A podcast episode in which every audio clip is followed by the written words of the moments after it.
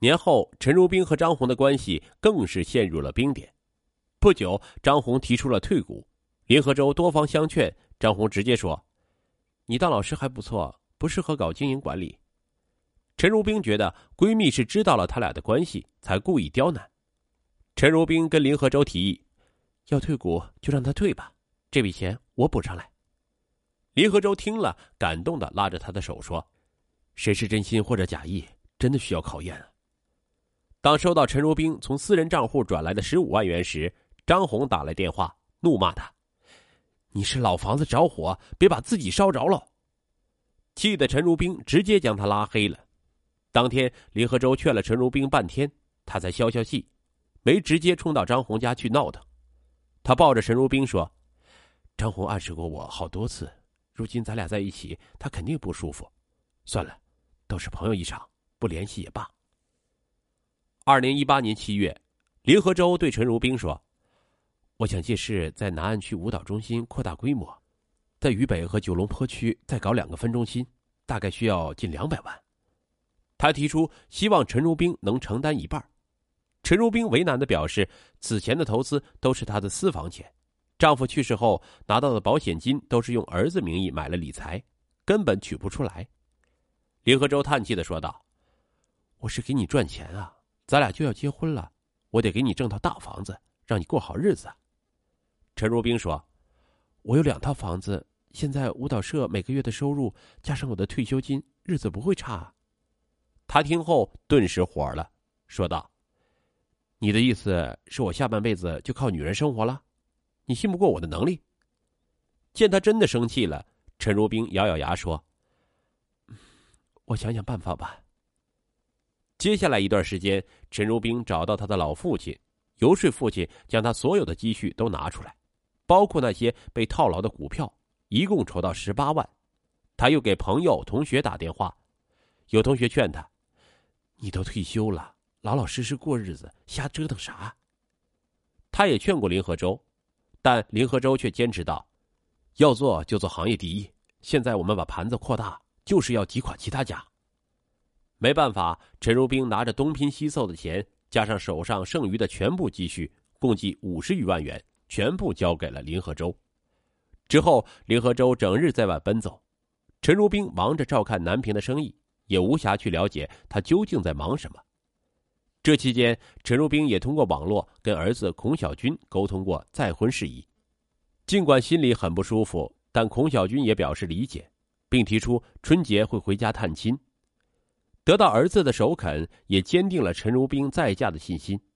二零一八年九月底，林和洲说他准备返回临水老家，接父母到重庆来，见证他的大日子。沉浸在幸福中的陈如冰压根儿没有多想，就同意了。九月二十六日，临别前，陈如冰拿出五千元钱给林和洲说：“给你父母买点营养品。”林和洲拥吻陈如冰说：“冰，你等我回来。”我会让你幸福的。